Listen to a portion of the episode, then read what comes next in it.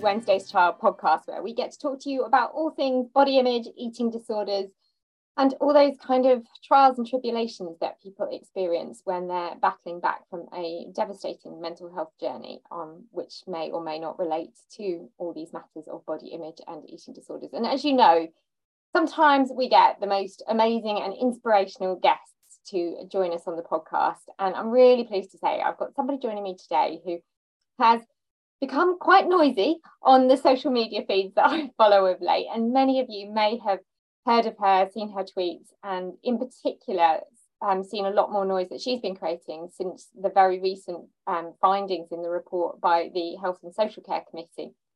And this was all about what's what's the world doing about uh, the issues of weight and editing and all the effects that it has on young people and indeed adults. So very pleased to say that joining me today is Suzanne Samaker.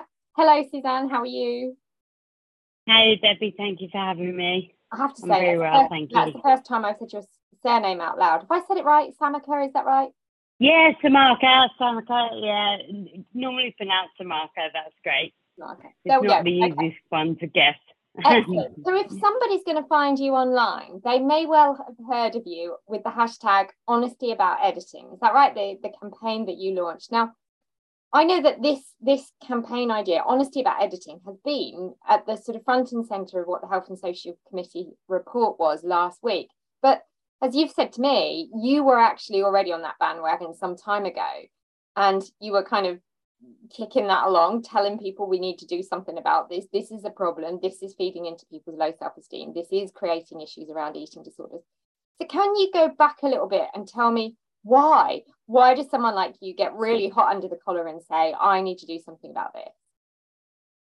Yeah, absolutely. Um, so if I go go back to the beginning, so about five years ago, one of our family members was diagnosed with anorexia, and uh, it was the first time I've been exposed to eating disorders. I've never been. I was one of those people that was completely ignorant to it, had absolutely no idea about eating disorders or how they affect uh, the people suffering, but also the, the everybody around that person. Um, so our family members spent uh, periods of time in inpatient clinics. Um, and when visiting them, I think what absolutely blew my mind was how full to bursting these places were. And they were under 18, so it wasn't adolescent unit.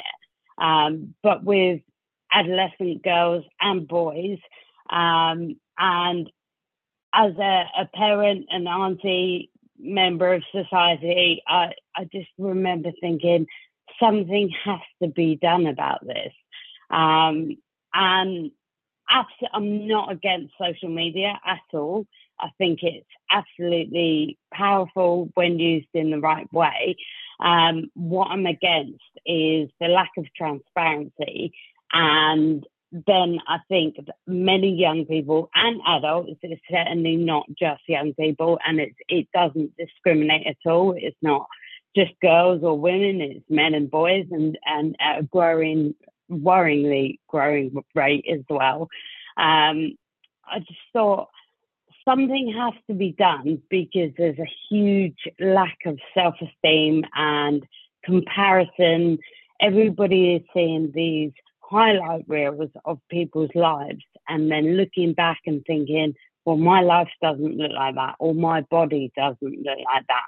And that's one thing. But I think when you add in digital editing, where that person doesn't look like that either, um, you're comparing yourself to something that can't be achieved and is completely unobtainable. Yeah.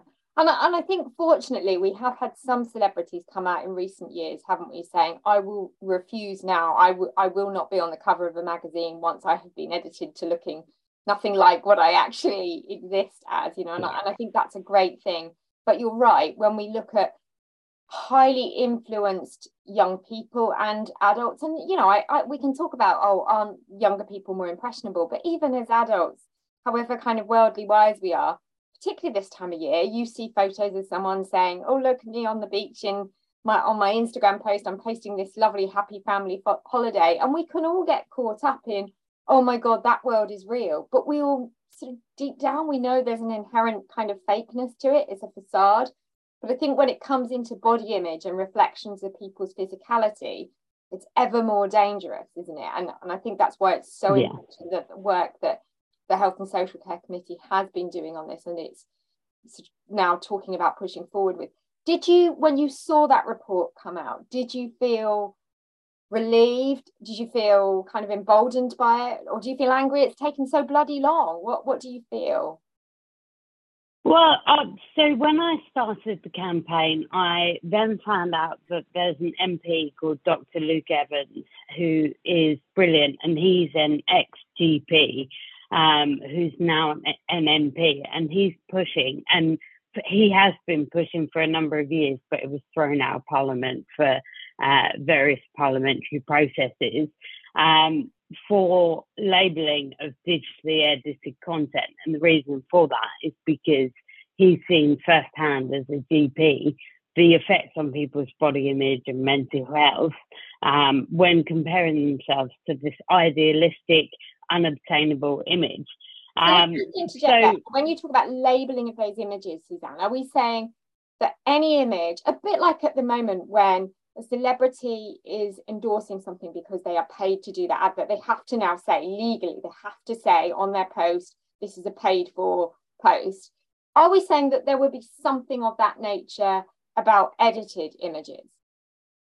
Very similar, yeah. So uh, that's exactly what we're asking for. So obviously there'll be uh, a cut off. So if it's myself with my 100 followers, that's probably not going to count. But if I had 100,000, then absolutely uh, there's a, a, responsibility and certainly an influence there. Um, but there'll be a, a, benchmark of people that have to do this.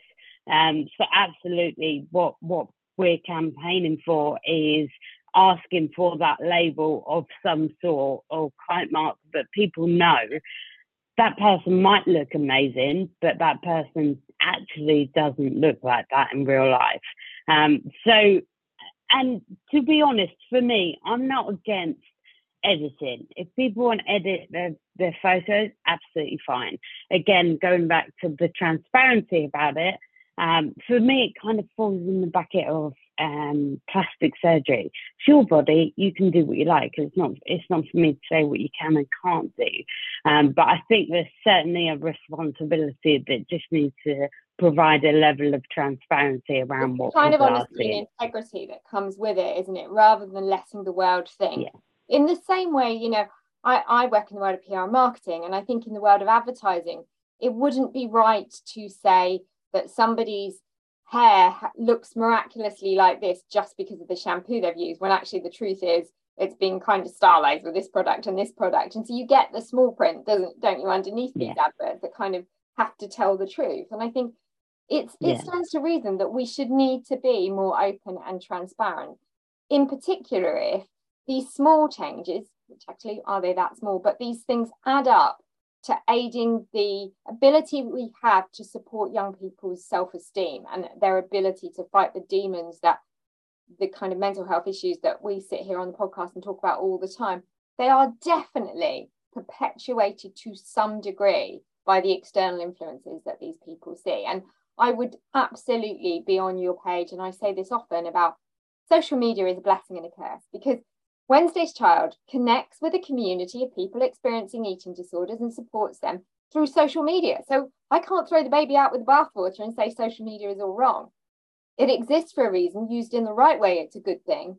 But used in the wrong way, it's incredibly harmful. So these kind of rules changes, just kind of the ways in which people are allowed to engage with social media would just be so transformative. So where are we today after this report, after the kind of conversations you've had a year on from when you launched this? Are we further forward? Are we going to see this? Is that my Christmas present this year? Are we going to see, you know, by the end of this year, an announcement that says edited photos will have to be labelled as such? I think it's fair to say we are a lot further forward than we were previously. When and to answer your question, when I saw the report come out, I did breathe a sigh of relief that finally people are, are starting to realise the the statistics, the growth in eating disorders and anxiety and depression, um, and and linking the two together, um, and trying to put some uh, efforts in place to to relieve that. Um, but I think we have to be realistic. Anything in terms of uh, legislation takes a very long time, um, which is why, as part of the Honesty About Editing campaign, yes, I'm trying to get legislation changed, but I'm also trying to create awareness around what uh, editing can look like, how easy it is, um, I've recently set a TikTok up that shows pictures that are uh, before editing and after editing to try and also provide that awareness for people um, to, and it is taking that responsibility yourself. And I've done it recently in, you know, in the past year or so, I've changed um, the accounts that I follow, the social media that I look at, and taking a real conscious decision to think about is this content that I'm consuming helpful to me? If it's not, I'm getting rid of it. And what I've noticed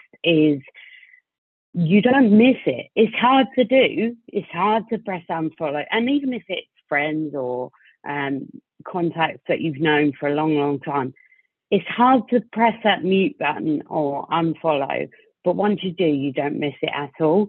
And actually, you do realize that you're a heck of a lot happier on the back of it. Yeah, I think that we've talked a lot on this this podcast about one thing that people can do is um, kind of audit their social channels and think, you know, am I following things that aren't really helping me? And sometimes in the eating disorders community, we talk about people that might have a more toxic narrative that they talk about the way they talk about people's bodies or and and even as you say sometimes that means even muting friends and family sometimes just because you don't wholly agree in in this particular aspect of the world you don't agree with the way they go about things or perhaps the way they talk about bodies or images or whatever. So i can see why anybody might feel like oh goodness is this a bit sensitive if i've got to kind of unfriend or unfollow people? But i think we're all doing what's right for our health and well-being aren't we? And the, the more that we have help and support in being able to do this on a more national level, I think that would be such a huge leap forward. Yeah, absolutely. And I think it is tough. It is tough to take that responsibility. Um, but I think also uh, the people or content that you mute or unfollow, they don't know that you've done that. Um, and I They're think that's you, quite a uh, a conscious thing that you have to realize yourself. I remember feeling like, are they going to be offended if I if I don't follow that content anymore? But actually, they they won't know. Um, so it's really looking after yourself and putting yourself first. Oh wow! I have to say, you know, my hat off to you for being sparked to do something via you know the journey that somebody you knew and loved had, had been through and i think to push the campaign as far forward as you have. And it i'm just so pleased for you that you can now see the very thing that you were fighting for becoming part of a bigger picture narrative. And it feels like maybe it's getting some traction. And i hesitate to say maybe because you know those of us that have been around eating disorders and body image stuff for, for a long time we worry that this goes at a snail's pace and feel it should go a damn sight faster. Yeah. but every one of these little things will help with without a doubt it will. What's what's the big ask for you as of today? So anybody out there listening to this who's either been through an eating disorder is supporting someone with an eating disorder or has ever been drawn into those thoughts about body image what can they do to join your campaign be on the same bus with you and help us see this through? Yeah, absolutely. So at the moment, we're trying to get as many signatures as we possibly can. Uh, so you can pretty much put the hashtag in any social media channel and you'll find us. It's hashtag honesty about editing. Um, or you can follow us on our social media channels, which is Instagram at Protect Youth Mental Health um, and Twitter at Suzanne Samaka. Um, but like I say, at the moment, it's just a case of trying to get as much public weight and support behind this as possible. We are seeing Parliament talking about this for the first time, um, and I really want to keep that momentum to, like you say, get things changed. Uh, Parliament is a bit of a mess, to say the least, at the moment. Um, but I think actually collaboration and the people who aren't in Parliament are the game changers. The people in Parliament are the ones who are just talking about it and can actually uh, change things. But I think the people that are campaigning and, and doing things like you do, um, there's so many of us trying to make a change. And I think the louder and more we talk about it, the more likely something has to happen so true and, and something that you know I, I, echo that we talk a lot about um, the collaborative voice in this space there's no point in us all fighting as you know little minnows in the pond it's all kind of let's bring everybody together and my goodness we're a mighty force you know a really big voice if we can all kind of really pull that strength of feeling together and the lived experience. And and i think again i go back to just where your experiences with a family member my experiences as somebody who's been through it those experiences are equally as important as an MP, as a GP, as you know anybody that's kind of come around that parliamentary table to make these decisions. We all have a voice in this. We all have a part to play. And whether you write a letter to an MP, whether you put the hashtag in and put a post out on your social media today, or whether you just personally audit all your own social media channels and decide to live your life in a better way that isn't so drawn in by this sort of unhealthy approach to sort of edited images, I think we can all make those small changes and we can encourage our friends and family and our colleagues to do exactly the same. Yeah, absolutely. And I think there is a level of responsibility for, for family members or people that are suffering to take on, but I think there's absolutely people that need to be supporting them at the same time, and that's what I'm fighting for. Oh, well, it's amazing work that you're doing. It really, really is. I'll tell you what I'd love to do, Suzanne, is, is catch up with you really regularly and, and see how the campaign's going and see if there are other things that we can do together. I I, I have this sense that there's there's some more work we could be doing directly. You know, I, Wednesday's Child, we go into schools and we talk about eating disorders, and I'd love to get you more involved in particularly coming in and chatting to some sixth form levels and saying, you know, this is where you start to kind of stand up and be counted as young adults. Let your local MPs know that this isn't good enough. You're not going to let this pass. And maybe we've got a new prime minister yeah. in, now's as good a time as any to start saying, actually, yeah, let's make some changes here. This is what we want to see. Yeah, absolutely. Um, like like I said earlier, I, I love to talk about this, and I'm I'm somebody that uh, will talk forever. Um, so absolutely, at all all levels, I'd love to be involved in any way I can be. Excellent. Well, thank you so much for your time, Suzanne. What we're going to do is we're going to put in the show notes your various uh, social media links and hashtags so that people can get in touch with you directly. And as I say, in a few months' time, I think we'll catch up again. And maybe we'll also, yeah, definitely. If anybody's interested in doing a live webinar and asking Suzanne a little bit more about the work she's been doing, we'd be happy to host that on Wednesday's Child. So if you email us at hello at wednesdayschild.co.uk and just put Suzanne's um, kind of information in the uh, subject um, box, we will set that aside. And if there's a good number of you that would like to hear a little bit more from Suzanne, we'll do a bit more of a one to one with you over a live webinar. So that'd be great fun. Thanks again, Suzanne. Absolutely. That'd be great. Thank you very much. Thanks, everyone, for listening to the latest podcast episode of Wednesday's Child. We'll be back really soon. As ever, take care of yourself, look after your recovery, and remember there is life beyond.